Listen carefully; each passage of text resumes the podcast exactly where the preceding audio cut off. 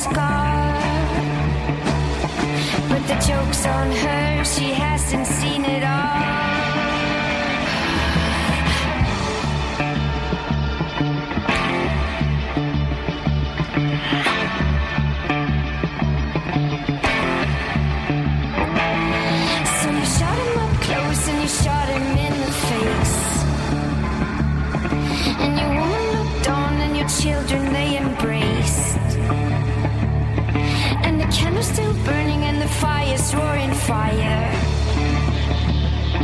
You moved right in, yeah, you moved right in.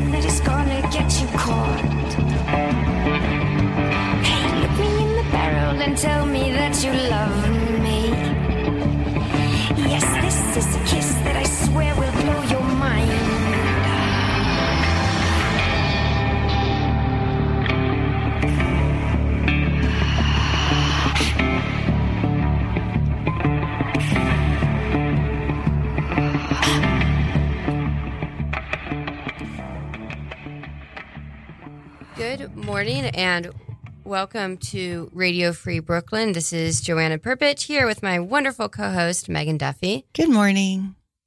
And uh, we have a pretty wild show planned for you today. I feel like I say that at the beginning of every time because, of course, when we're talking about crime, they're so often quite wild. Um, but today, especially, we are talking about um, what is it? Lies, cheats, and corruption. Yeah. Put your hat of righteous indignation on. We're going to have a little bit of fun. Uh, and of course, um, we love hearing from you guys. This is something we're we're trying out this whole uh, listener call thing. So if you happen to be from Katy, Texas, listening right now, mother Roxy. Roxy, or anyone else, um, I do hope we have more listeners than people we're related to. I think there's one up in the Bronx. All right. So our um, Bronx friend of the show, if you would like to call in as well, the phone number is 718-928-9732. Again, that is 718-928-9732. And we will be uh, also um, calling out that number at various other times of the show. But uh, if, as we're talking, you think of anything related to our subject matter, or just have a random comment that you would like to share, or if you have any fan mail for us, please give us a ring. Hmm. All right. 'Kay. It is now time for announcements. Our announcement this week, because I don't know where the Teen Squad pamphlet is. Good morning. Good morning. Is to ask for donations. And I know everyone hates the money talk. This was always the mass I would skip in church. But it's actually really important because Radio Free Brooklyn is a nonprofit. We are all volunteers. There is absolutely no one here who is making any money off of this, even the people who spend like hundreds of hours making this possible. Shout out Tom Tenney. And uh, so your uh, donations are so important for us so that we can keep on doing what we're doing. Uh, please go to radiofreebrooklyn.org slash donate. Again, that is radiofreebrooklyn.org slash donate uh, to both find out more about us and to make a donation. And I mean, literally $5. We are appreciative of anything that you can give us. I actually always wonder because, you know, I mean, I've watched uh, telethons on PBS before. Oh, yeah, Jerry Lewis. And I'm always like, who donates to those? Um, I donated to PBS when I was a little more flush. Yeah. Then I found, you know, I mean, not that I don't think PBS TV is isn't important, but I think in the current climate there are other issues that need my money.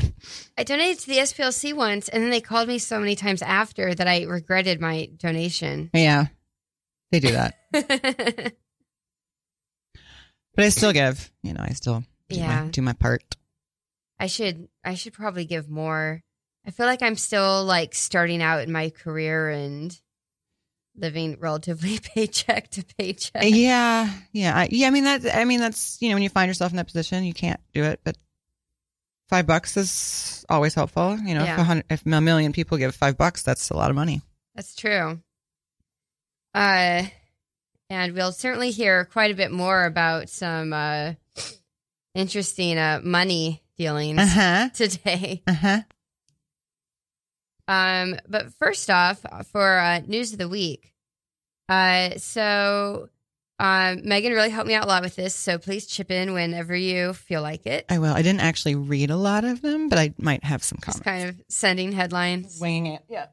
Uh, well, uh, I usually prepare the news of the week the morning of, and this morning I took Nyquil last night and slept through my alarm. So, uh, As one does. It's okay. uh, so I'm a little bit. So I really appreciate your help. I got you, girl. Um, all right. So, uh, four Brooklyn crime bosses, each facing up to 20 years in prison, uh, pled guilty this week to racketeering in the Brooklyn federal court this month. I thought it was this week. Yeah, it was on Wednesday. I don't know where my head is. Um, all right. So we have Gravesend resident Jerry Chiari. And as per usual, the nicknames are the best part of Yes. this story. So we have Fat Jerry. There's always a fat guy or They're big. fat with cash. Yeah. Well, pasta maybe. There's also Vito DeFalco, who uh, goes by either Victor or the Mask. He's got two nicknames Got going on there. Ugly mug. And then there were two other people who are also involved, but these were the main guys. And uh, so they're guilty of racketeering. And whenever I see racketeering, I'm always like, I don't know what that is. Oh, it's being a loan shark. Oh, they were loan sharks. Yeah. Okay. And it's great. They were literally like, I'm going to break your legs. Uh, Oh, they're so- bringing. it I mean, like they're OG then. Yeah. Real OG. Okay. So Fat Jerry uh, threatened to shoot his partner who had fallen behind on payments. And he ordered an associate to slash a victim's tires in the middle of the night. And then, um, allegedly, because I read this very quickly in the morning, Vito Del Faco um, threatened to blow up a car of someone that he was trying to extort money from. Okay. If you kill him, you're not going to get any money. He wasn't in the car. oh. He was just, I'm going to go to your street and blow up your car oh, Okay, just- in front of your kids. I don't know. If someone threatened to blow up my car, I would be like, okay, here's. Well, I feel like you have the smarts enough not to engage in business with a loan shark, but I could be wrong. I don't know you that well. I mean, I've only known you since October. You do have an obsession with the mob. Um, I think it would be kind of an interesting to pre- predicament to find yourself in. Not that I haven't thought about it when student loans were starting to uh, yeah, the interest rate with these guys was probably a little bit higher than your student loan. kneecaps. Yeah, kneecaps, car explosions. But I just thought it was great that it's uh 'cause I knew that like loan sharks existed, but I thought it was more in the interest rate side of things and not like the literally we're gonna kill your cat. Oh, I mean, like a pound of flesh. But um Very Shakespearean. Uh, yeah, I thought it was sort of a. I thought it had kind of gone by the wayside. Like I thought they were more into, um, more vice stuff now. well I was like, you can't blackmail me. I'm too boring. you can't blackmail me. I don't have any shame. I stayed out till midnight. Dirty stay out. I'd make such a good politician. I go to bed early. Oh Lord. All right. Uh, we also have some really excellent news, and that is a group of scavengers uh, chased down and caught a robber who attacked a uh, deaf woman on the subway Mhm. after stealing her cell phone. Uh, so, what I really love about this story is is that all right. So this man goes up to this woman. She's I don't know deaf, and she can't hear him. So when he's like motioning and screaming at her to give her his phone, she's like, I don't know, dude. You seem really weird. and so he takes it from her and starts just like punching her. Not cool.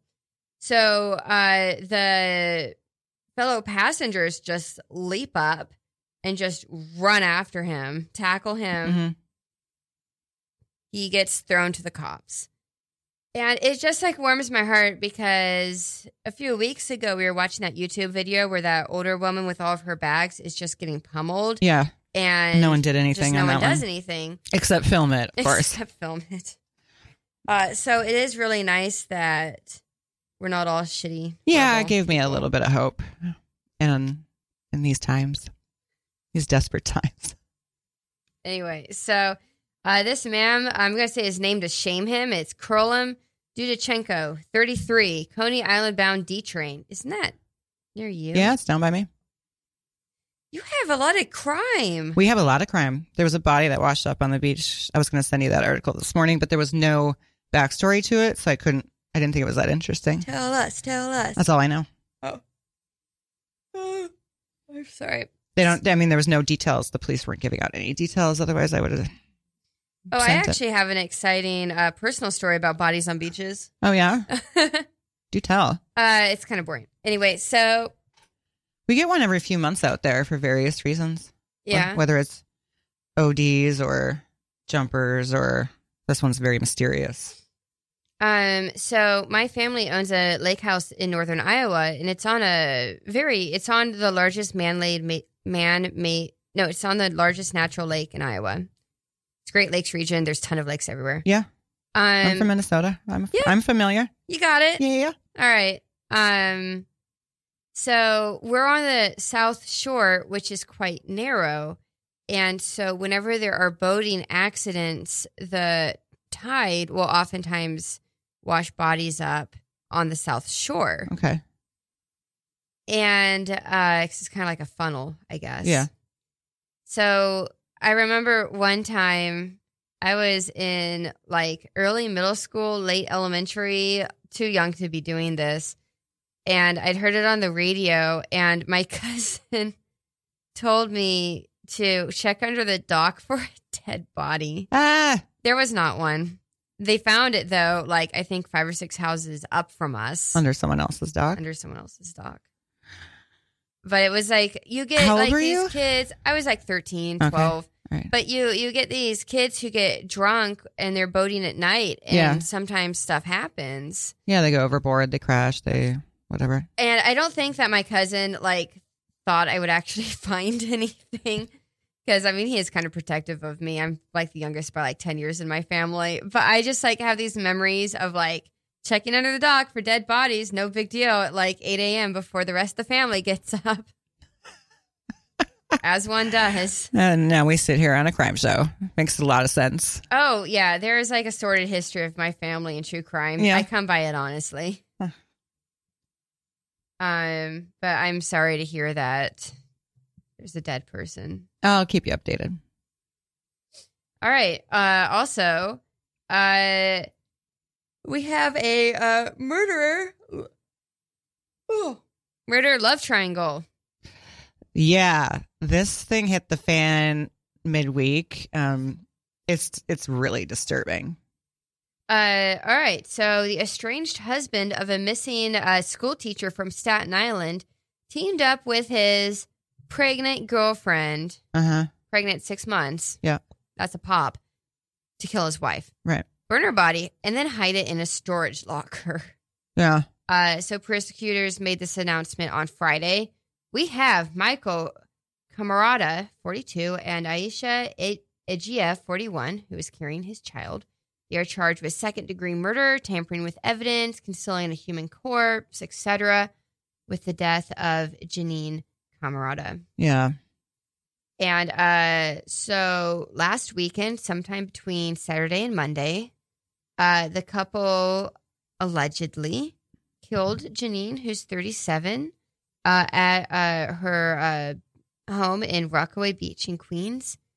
And then to hide the murder, they burned her body so badly that they could only identify her through dental records. Uh, they then scooped up her remains, put it in a trash bag, and carted it off to a storage unit in Staten Island.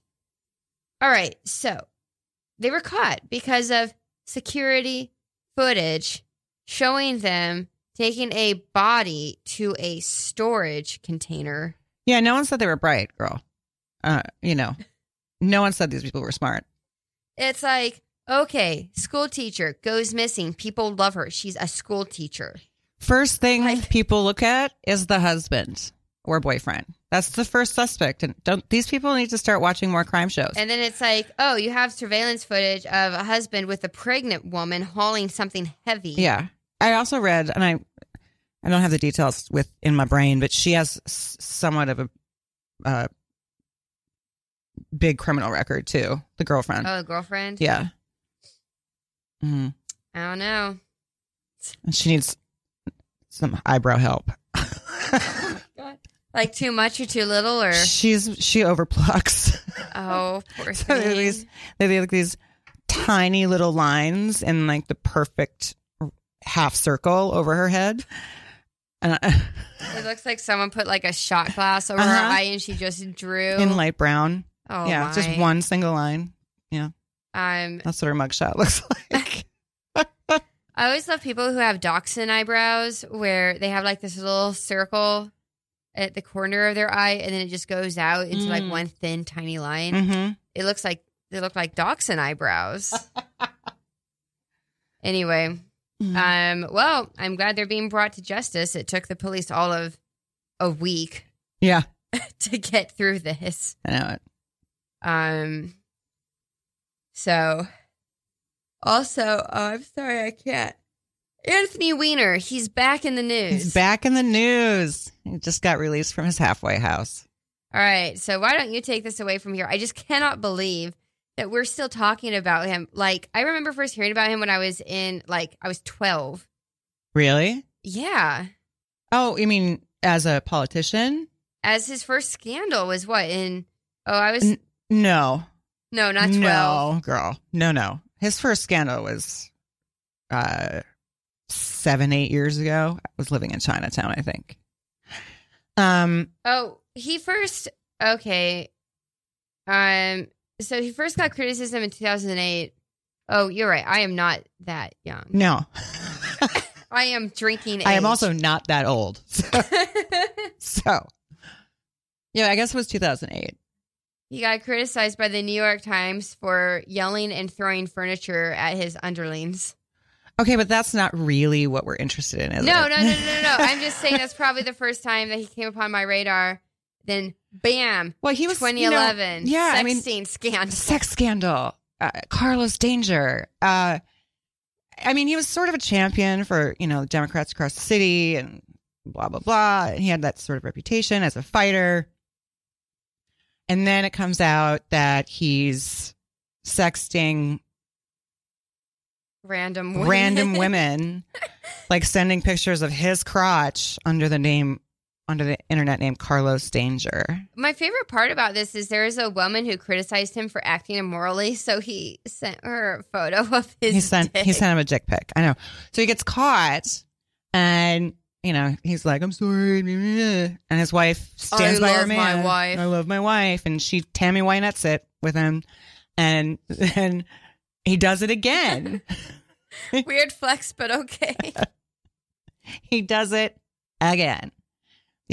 And this time it was an underage. I think the Yeah, last one was was an 15. underage. Yeah, I think the ridiculousness for me is it's sexting. yeah. Anthony Weiner is the guy that sends you unsolicited dick pics on Tinder. Uh huh. Anyway, It's an unfortunate last name too for that. I, I think that's maybe why it like sticks in my head. And he looks so dweeby. He's a super dweeb. He is. Uh he's very I don't know. I don't know. So I'm not sorry, my not my flavor. he is like my favorite person to like make fun of. I mean, him and, Sc- and the mooch. Yeah. Oh. well, the forgot wi- about Yeah, I totally forgot about the witch. Well, the wiener uh, got released from his halfway house this week, and the judge has ordered him to register as a sex offender, which he's unpleased about. Well, and the best part was the New York Post reporters because they're the New York Post. Yeah, And so he turns around and he goes, You want a photo? And he starts posing for a mugging photo, for the, mugging for the photographers. It's lean just like, into it. just whip it out, Anthony. We're all curious. yeah. All right. So Anthony Weiner's dick is back in the news. Back in the news. More next week. checking to see if our phone's going off. Anyway, um, we also have some news from the Trump front. Ugh. There's so Um, much. What are you What are you going to hit me with? All right. Uh, well, a very pared down. Mm. All right. So, um, an investigator from Mueller's team was talking to the New York Times, who said that Barr's letter uh, dramatically misrepresented the findings of the investigation. I mean, it's like he just tweeted the findings. It's the 300 plus page report, and he wrote four pages on it. Well, not only that, but literally, when Barr was given the job, Yeah. he said that he does not think that a president should can be charged with a Oh, crime. that's why. That's why he got the job. So it's kind of like, what is happening? Why would you ever take his word for it? Smells like a cover up. I mean, I'm like willing to believe that they did not find a smoking gun, right? Oh, I of course didn't find a smoking gun, You know, like, but 300 pages of circumstantial evidence. Yeah, I think they probably have 300 pages circumstantial. Mhm. I think it's going to be less than what some Democrats are screaming for, but certainly more than what Republicans hope. Yeah. Um, so I'm like, just release the report, but I'm sure it will get released because I think that probably Mueller's team does not have any hair left. They're they want to go home and kiss their wife and sleep. I know. Aren't there protests going on this weekend for the release of the Mueller report? all protests Yeah. all the time. And uh, so I think that it's going to get leaked if it's not released in Congress. I think that a redacted one, because of course Mueller likes her country, is not going to put any security risks. But I totally think that the report is going to go by way of Pentagon Papers. It'll get leaked Yeah. We'll find out. one way or another, possibly in pieces. Yeah. But also, uh, so I listened to uh, Pod Save America. Mhm. great podcast on politics. And I like their perspective because several of them worked in the Obama administration, so they can kind of understand how administration would approach something like this. And they were saying that we already know so much. And we also have uh, the investigation in New York, Yeah. which is going to be public record. Yeah. There's been multiple investigations Yeah. going on in the Southern District of New York. And so we don't necessarily need the Mueller investigation. It's just this, oh, pushing through. That's the one that sounds exciting. I Yeah. think that's when everyone's kind of. Well, I mean, God damn it, the taxpayers paid for it and we get to read it. That's my position on it. One would think. And also, I think that Republicans could possibly use it to their advantage, depending on what it says. You know, I mean, like, I mean, you know, Sarah Huckabee Spanders can spin anything. did you hear that her husband has been really critical of Trump and Trump, like, said something nasty to him on Twitter? no, but it's the same with Kellyanne Conway's husband, I feel kind of bad for those two women. Patriot I mean, Barbie. they definitely are, like, supporting a. I don't feel bad for those two. I That- just. Those two are getting paid. Like, I do not feel bad for those two. would not want a job that puts my marriage at risk. That was, I mean, it's their choice. They're registered goddamn Republicans. That's, you know, any any spin is good spin, as far as they're concerned. Well, especially at that level of politics. Yeah. Um. All right. So now that we are done talking about the current politics with our national government and threats to democracy, let's turn to some uh, local boys. Yeah. So you are uh, you looked into Navnoor Kang, yeah? I did. Okay. First off, I don't know a single thing about this person, so I'm super excited. I didn't really either. I was just googling the topic that you gave me, and I came up with this guy, and I and I actually was I kind of fell in love with him for the topic because he's he's like this, you know, good looking thirty something. I'm gonna Google a photo. Here, I'm I, tempted well, I give you this photo, but I need these notes. um. Okay, so I think I'm going to do a little chro- chronology story. Oh, he is sexy. He's pretty hot. Yeah, so he has like this smoldering floppy hair. Yeah, I see it. Yeah. Looks like an actor. So back in 2013, 2014, he worked for, um, he was the managing director of an investment house. Um, and he was dis, um, he was fired. Now he claimed he was fired for rejecting the sexual advances of a male superior at work. He is quite good looking. Um, but the company later on said that he was fired for failing to comply with the company's gift reporting process. Oh, kickback. after receiving an $8,000 Rolex from an investor to failing to disclo- disclose that. And um 54 other instances where he didn't report benefits or entertainment he received. Um So, just as like a quick elevator pitch of what this guy did, he took bribes he took bribes. So he's running this huge fund and he's taking bribes because people want a piece of that fund to make more commissions, more interests, you know, right? So other investors want this, right? So Mhm. that's just, that's not what we're going to Oh, okay. that's not- surface level. All right, keep going. He- Keep digging. Yep. So he, that's not what he was convicted of. So, but this was his first foray. So he gets fired for that. And then a couple of his buddies that he's known for a long time get him a job at the New York State Common Retirement Fund. And that is one of the largest pension funds in the United States. It holds $184 billion in trust for a million beneficiaries who work for the state, local government levels, including firefighters and police. Now, I see where this is going. uh-huh. So, um, when he was interviewed for this job, he clearly lied about why he was dismissed. That's the whole sexual harassment by a male superior. Um, let's see. Where am I? Where am I going? My notes are out of order. Do, do, do, do. Do, do, do, do. Lost my place. Okay, so we'll, we'll just go on. Too many papers. Yeah, I know.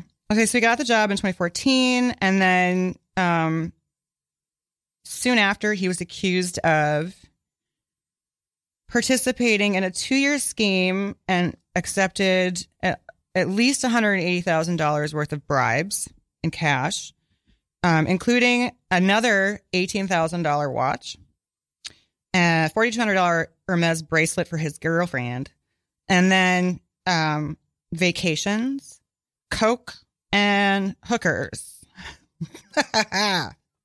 This is like Wolf of Wall Street. Oh, I love it so much. I do. These guys. I know. They really need the hookers. So these two, what they got out of the deal is initially they worked for two broker houses that didn't get didn't have a hand in this pension fund. So and they weren't listed on the approved broker dealer list.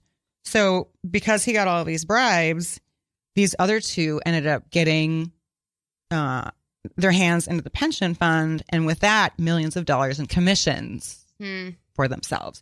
They too have uh, since been convicted, and one is actually being sentenced this year. Um, so Kang at the time was 37 years old. 37. I mean, like, what? I don't remember what I was doing at 37, but it wasn't anything this fun. right? So he's, so in 2016, the He's S- having like a midlife, a very short midlife crisis. okay, so in 2016, um, one of his cohorts at the broker dealer, her name's Deborah Kelly, was investigated and fired for her hand in uh, the misappropriation of funds and other suspect investments. And then they, the they her company reported this whole scheme to the SEC. So in 2016, the SEC brings charges up against all three of these fools, and um, let's see. So they brought charges for more than fifty thousand dollars spent on hotel rooms in New York, Montreal, Atlantic City, and Cleveland. I'm not sure. Maybe Rock and Roll Hall of Fame. I'm not sure. Um, 11 her up. fifty thousand dollars on restaurants, bars, lounges, and bottle service. Which I that's the most pretentious shit I've ever heard. I hate bottle service. Eighteen thousand dollars on the watch, forty two hundred dollars on the bracelet, eight thousand dollars on VIP tickets to Paul McCartney Paul McCartney concert in New Orleans, That would be fun. and extravagant ski vacation in Park City, and a thousand dollar night guest suites, plus thousands of dollars in cocaine. Thousands and thousands of dollars. So, um, in a parallel action, the U.S. Preet Bharara, my one of my favorites, brought uh, separate action in the Southern District of New York, criminal charges against Kang and his two cohorts. Right. So he pleads guilty to. Hang on, I have the judgment. He pleads guilty to conspiracy, one count of cons- conspiracy to commit securities fraud, and uh, one count of conspiracy to commit honest service wire fraud. Huh. Yeah. And he's sentenced to he's well before he's sentenced to 20 months before before he, he's out on bail before his sentencing hearing he gets rearrested Okay. Oh yes, this is my favorite. The um, New York Post reported in May of 2018 Um, he narrowly missed being tossed into jail after he was caught with coke and ecstasy in his system. Nan- Nanvur Khan, can, I can't even read this without laughing. Convicted of stealing billions of dollars worth of trades to brokers who showered him with cocaine hookers and strippers, uh, was hauled into Manhattan federal court on Wednesday after a drug test showed up positive for cocaine, ecstasy, and marijuana. when the former staffer for state controller Thomas DiNapoli was asked about it, he claimed he had been in the car with someone smoking weed. Oh, and that's just why everything it's osmosis. It just gets in through the skin. No, it's yes, such bullshit. Then, when he realized he had also tested positive for the other drugs, he claimed he had been roofied. hmm That's not how any of this works. I wish someone would roofie me with Molly. Does that sound great? Um, so the judge uh, wanted to throw him in jail. He, so the judge gave him a pass because he's going to be sentenced in in um, four weeks from here. But it was basically house arrest. You don't get to go roaming the streets anymore. And then in June, he was sentenced. He faced twenty years, and he got twenty one months. It must be so nice to be rich. Rich and good looking. Yeah, he is. It's unfair. Yeah. He has like this like smoldering like why couldn't he have just been a model? I don't know. I mean, there's, I mean, there's so much news on this guy, and I, um, I, I, love that he kind of has these like this like Zoolander pose on some of them. Oh yeah, that's definitely blue ice right there. blue steel, Blue steel. blue steel. yeah. He, um, So for folks at home, he's like squinting at the camera with his chin up, looking very like I own this town. yeah, very. Um, he's got the European scarf tie going on. Um, probably a four thousand dollar blazer. He's probably done so much cocaine in that photo that he like doesn't know where he is anymore. he was roofied. This is what roofied looks like. oh my god. Yeah. Yeah, he's kind of um, when we were when you gave me this topic, I I came across him and I um I kind of fell in love with his story because it's got all of the sex and drugs and money and and we can sit here with our righteous indignation and laugh hysterically because there's um Well, it's so excessive. It's like I always wonder with the people who do these crimes. Now, of course, they're not catching the ones. They're possibly not catching the ones who are more smart about this. I think people that are, are going to be smart about it are probably doing it on a smaller scale. you know, Yeah. talking. You don't enter a hundred and eighty-five billion dollar pension fund with a track record of doing the same shit as your previous job, and I mean, if you guys are doing all this coke, someone's going to get caught. Like you don't make rational choices when you're when you're hopped up on blow all day. It's just it's not that's not how any of it works. Um. So, full disclosure, I have done cocaine in the past. Ugh, I, a couple times. I hate it. Really? Yeah, I hate it. I'm like over it now, but when I was younger, it was kind of fun. And so I remember one time I did it, and I'm like at this bar doing nothing, and I look at my friend, I go, I'm going to write the next great American novel. Oh yeah. And my friend was like, Yeah. And then, like, literally 10 minutes later, we're like, just completely had forgotten everything onto something, onto something completely new. different. Yeah. Like, Yep. And then you don't It's like- remember a thing the next day. you think you're a God for like five minutes. Mhm. I mean, Mhm. if you do a bit of it. yeah, there's a lot of talk and no action. I commend him for putting anything into. and yeah.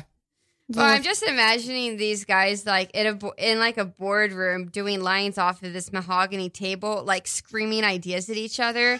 and there's some poor, um, like underling who has to write down all of their cocaine field ideas and like make it happen. I don't think there was. I don't know if there was an underling in it or not. I mean, they, you know, they they conspired to lie to the SEC together and stuff. So I don't know if they had any outside assistance. I think it's, you know, I don't know. Could be, could be there was some. He had some devotee assistant who, you know, was like secretly harboring love for him or whatever. But Oh, poor thing. don't know, some sad intern. I really like this movie that we're developing about this man's life. The Great American Novel. Yes. There's still time. There's still drugs. Yes, lots of. I don't know. It sounds like he might have done it all. I know. I was like, what is this mountain of cocaine? I think that's where all the coke went in 2018. I'm not sure. Um, well, mine is less drug fueled, but there are some strippers, okay, or I should say prostitutes, sex workers. sex workers, We, we, we got this. sex workers. All right. So I'm looking into, um, so we have three main characters to my little tale. Okay, there's always three. All right. So we have, well, three big ones whose names I remember. Okay, We're starting out with Jeremy Reichberg, who is a uh, real estate slash diamond guy. Um, and he uh, knows a bunch of the NYPD. He is actually the liaison between borough between the police and Borough Park's Orthodox Jewish community. hmm We have Hasids. Okay, I see what. Okay, we have gotcha. some Hasidic action. Yeah, okay. Oh, also, just to, uh, I just now realized this. We are talking like about a lot of wealth. Okay, Jews are not trying to take over the world. No, If we No, have no. any alt right are not. listeners out there, they are not. If you're listening to the wrong show, if that's what you actually believe, turn the dial. nope. okay. Now that we're just completely going to Navur Kang is not Jewish.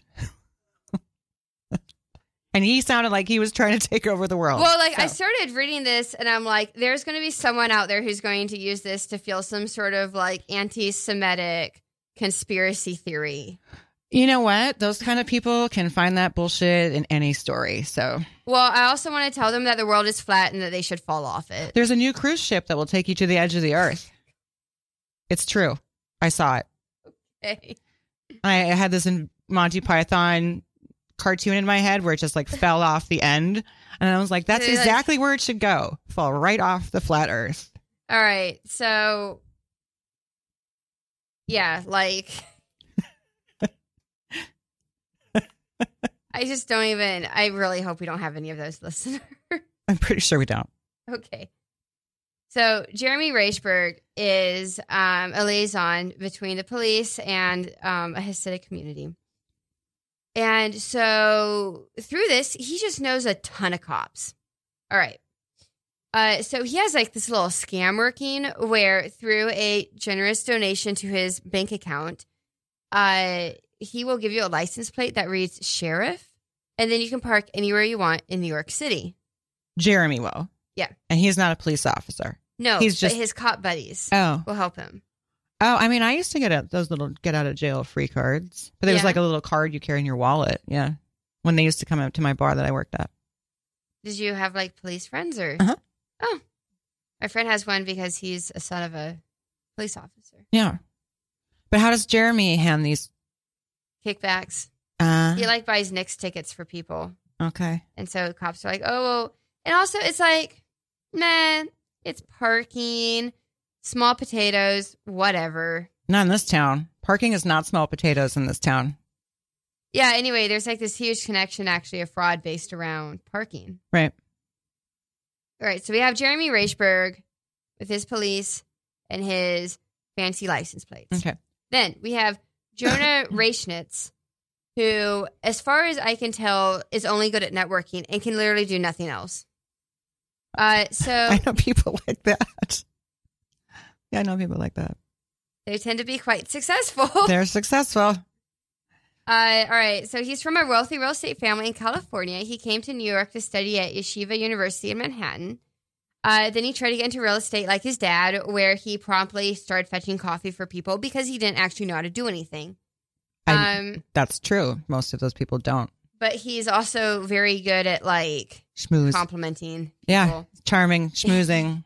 He's a smoozer. Uh, so he actually got in with Lev Leviev, who's a famous diamond dealer. Yes. Have you heard of him? I have heard of him. Yeah, shady as fuck. All right, so Lev Leviev, I actually did a story about him in grad school.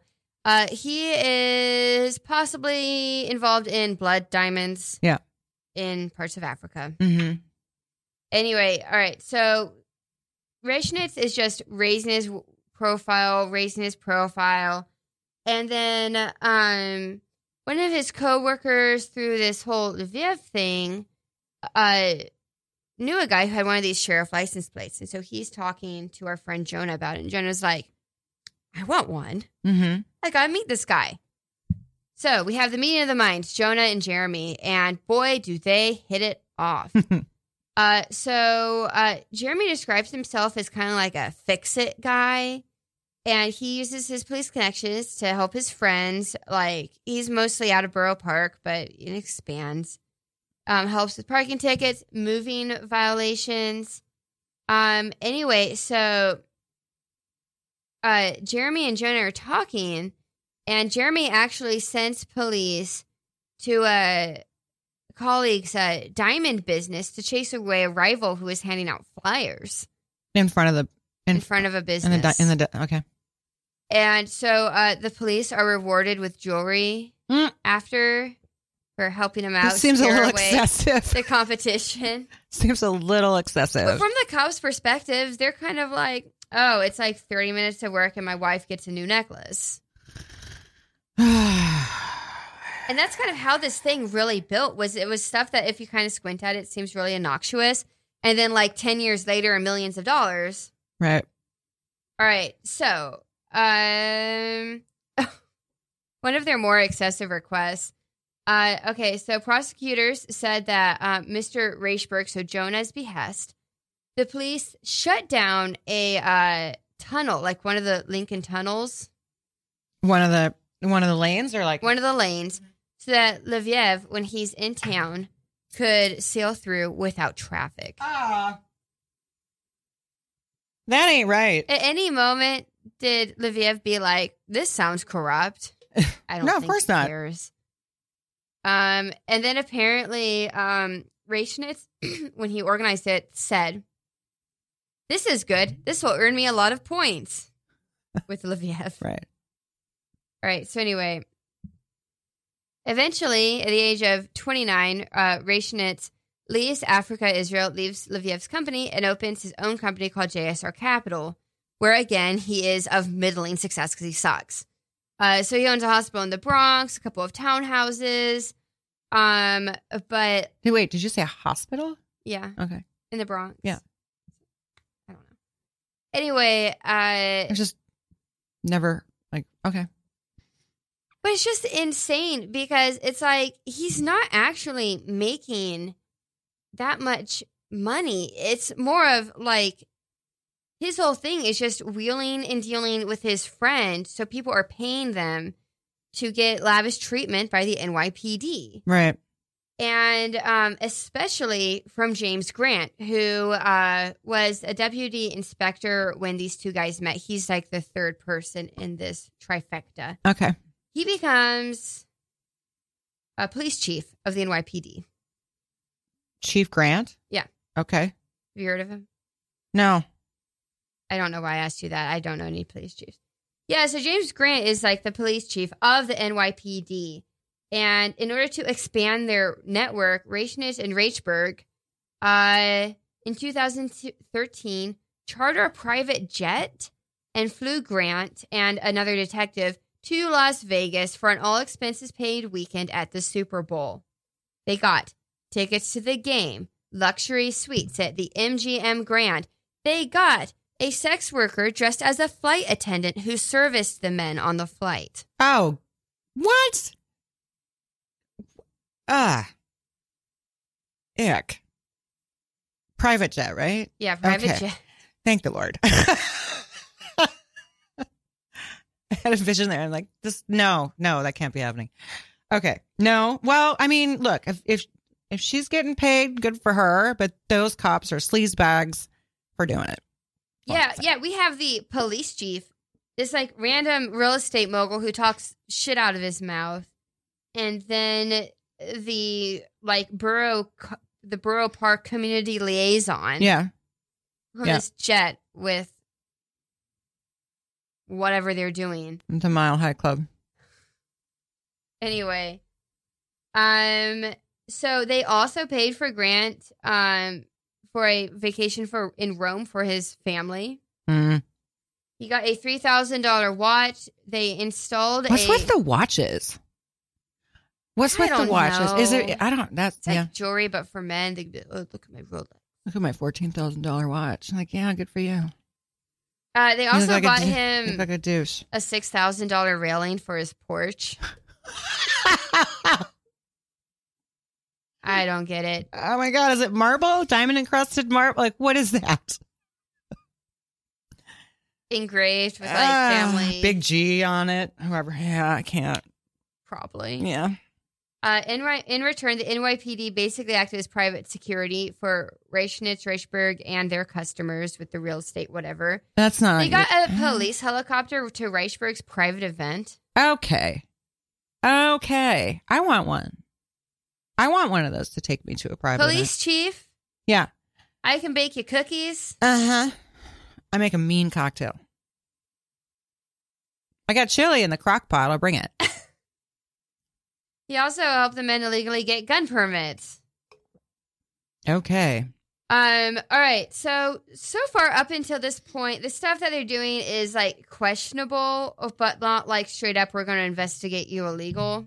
I don't know. Well- Eh, the watch, the helicopter. It's gifts to a friend. Yeah, the NYPD helicopter, I think, is a little bit like. Mm.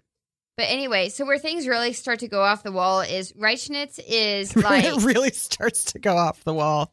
So Rechnitz is, is on like a beach vacation with um this man named Seabrook, who is in charge of uh the Rikers Guards Union. Oh God.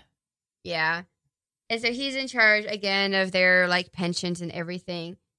And Seabrook has this like breakdown and starts crying. He's like, My dog died. And he shows him a tattoo on his chest of his dog. And he's like, Seabrook makes money for everyone else, but no one ever pays Seabrook. And he's like crying, and Rechnitz is trying to comfort him. You can't write this shit. This is if this was if someone wrote a screenplay about this crap, it, it would it would pan in a movie theater. It's so bad.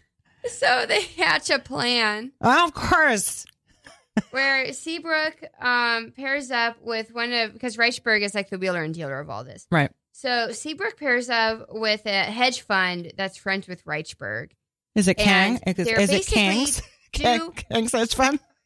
This like Ponzi scheme Mm-hmm. where he's taking these people's pensions from Rikers. Oh no. He's investing it in the fund, and then he's getting the the kickback that um so the fund is supposed to make a certain amount of money off of the investments. So the fund is splitting that money with Seabrook. But they're not making as much money as they were expecting. And so of course Seabrook is pissed. Um, the union has like no idea that any of this is happening. He invests like 10 million and like the secretary of finance in the union is just left completely in the dark. Um, all right, so Seabrook is like, I need my money. And everyone's like, we don't have it. Right. So uh Rechnitz uh goes to this uh man that he's worked with before who's best known for selling like bootlegged liquor in the Northeast. I can't. It's like a guy in a truck Oh who my god. Uh? is selling directly he's selling like wholesale to bars and restaurants liquor that hasn't been taxed yeah. to like New England. Right. So he goes from like this like giant scale multi million dollar to like, hey buddy, you got a bottle of whiskey? Huh? Huh? Huh? So whiskey guy gives him like six thousand dollars, sixty thousand dollars to pay back Seabrook, so that Seabrook's not sad anymore. And then the FBI pounces. Everyone's arrested. Everybody scatters. Um. Oh, also, funnily enough, is like at one point the police chief retires, so or um or the police guy retires. So then they go to De Blasio and they donate a bunch of money to Blasio's campaign. So he gives him his cell phone number, and then they start calling him. Uh huh. Oh, this I remember this.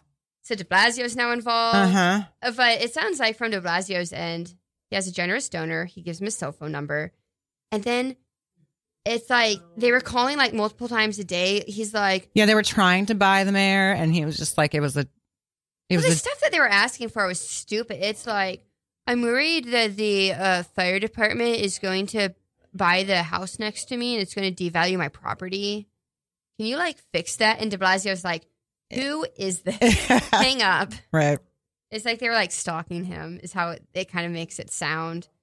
Anyway, everyone's arrested. I say everyone. I mean like the two main players, at least Rechnitz and um, Reichberg. I'm not quite sure what happened to Chief Banks. I'm assuming he was also charged with some crimes. Hmm, probably not. Uh, but it's just Internal investigation. So funny because like for me it's like the investigation is actually the boring part it's just like the goal that they had and like the stupidity of them they like gotten so over their heads Uh-huh. it's kind of like a Fyre Fest It's- situation yeah. I mean, there's so much. There's so much ego going on here. um so i just wanted to share That was great. uh unfortunately uh our time is up uh but uh thank you so much for joining us uh please do not try to like bribe police and the mayor You can. Well, I actually, mean, you could to try to, bribe the police. It works pretty well. Good. Yeah, it sounds like it works quite well. But um, I just love at the end where they're like, "Oh man, we're in over our heads. Let's get the guy who sells illegal booze. He'll fix it for us." Yeah. Let's get the small time crack. Everything will be fine. All right. Uh, well, thank you so much for joining us. Tune in next week at um, 11 a.m. on Radio Free Brooklyn for another wonderful episode of Crime Talk BK. Later days.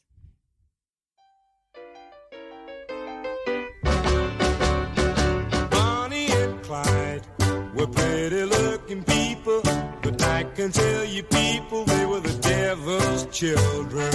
Bonnie and Clyde began their evil doing one lazy afternoon down Savannah Way. They robbed a store and hightailed out of that town. Got clean away in a stolen car and waited till the heat died down.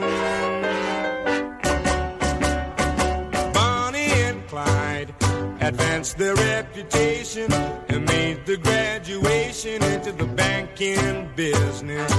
Reach for the sky, sweet talking Clyde would holler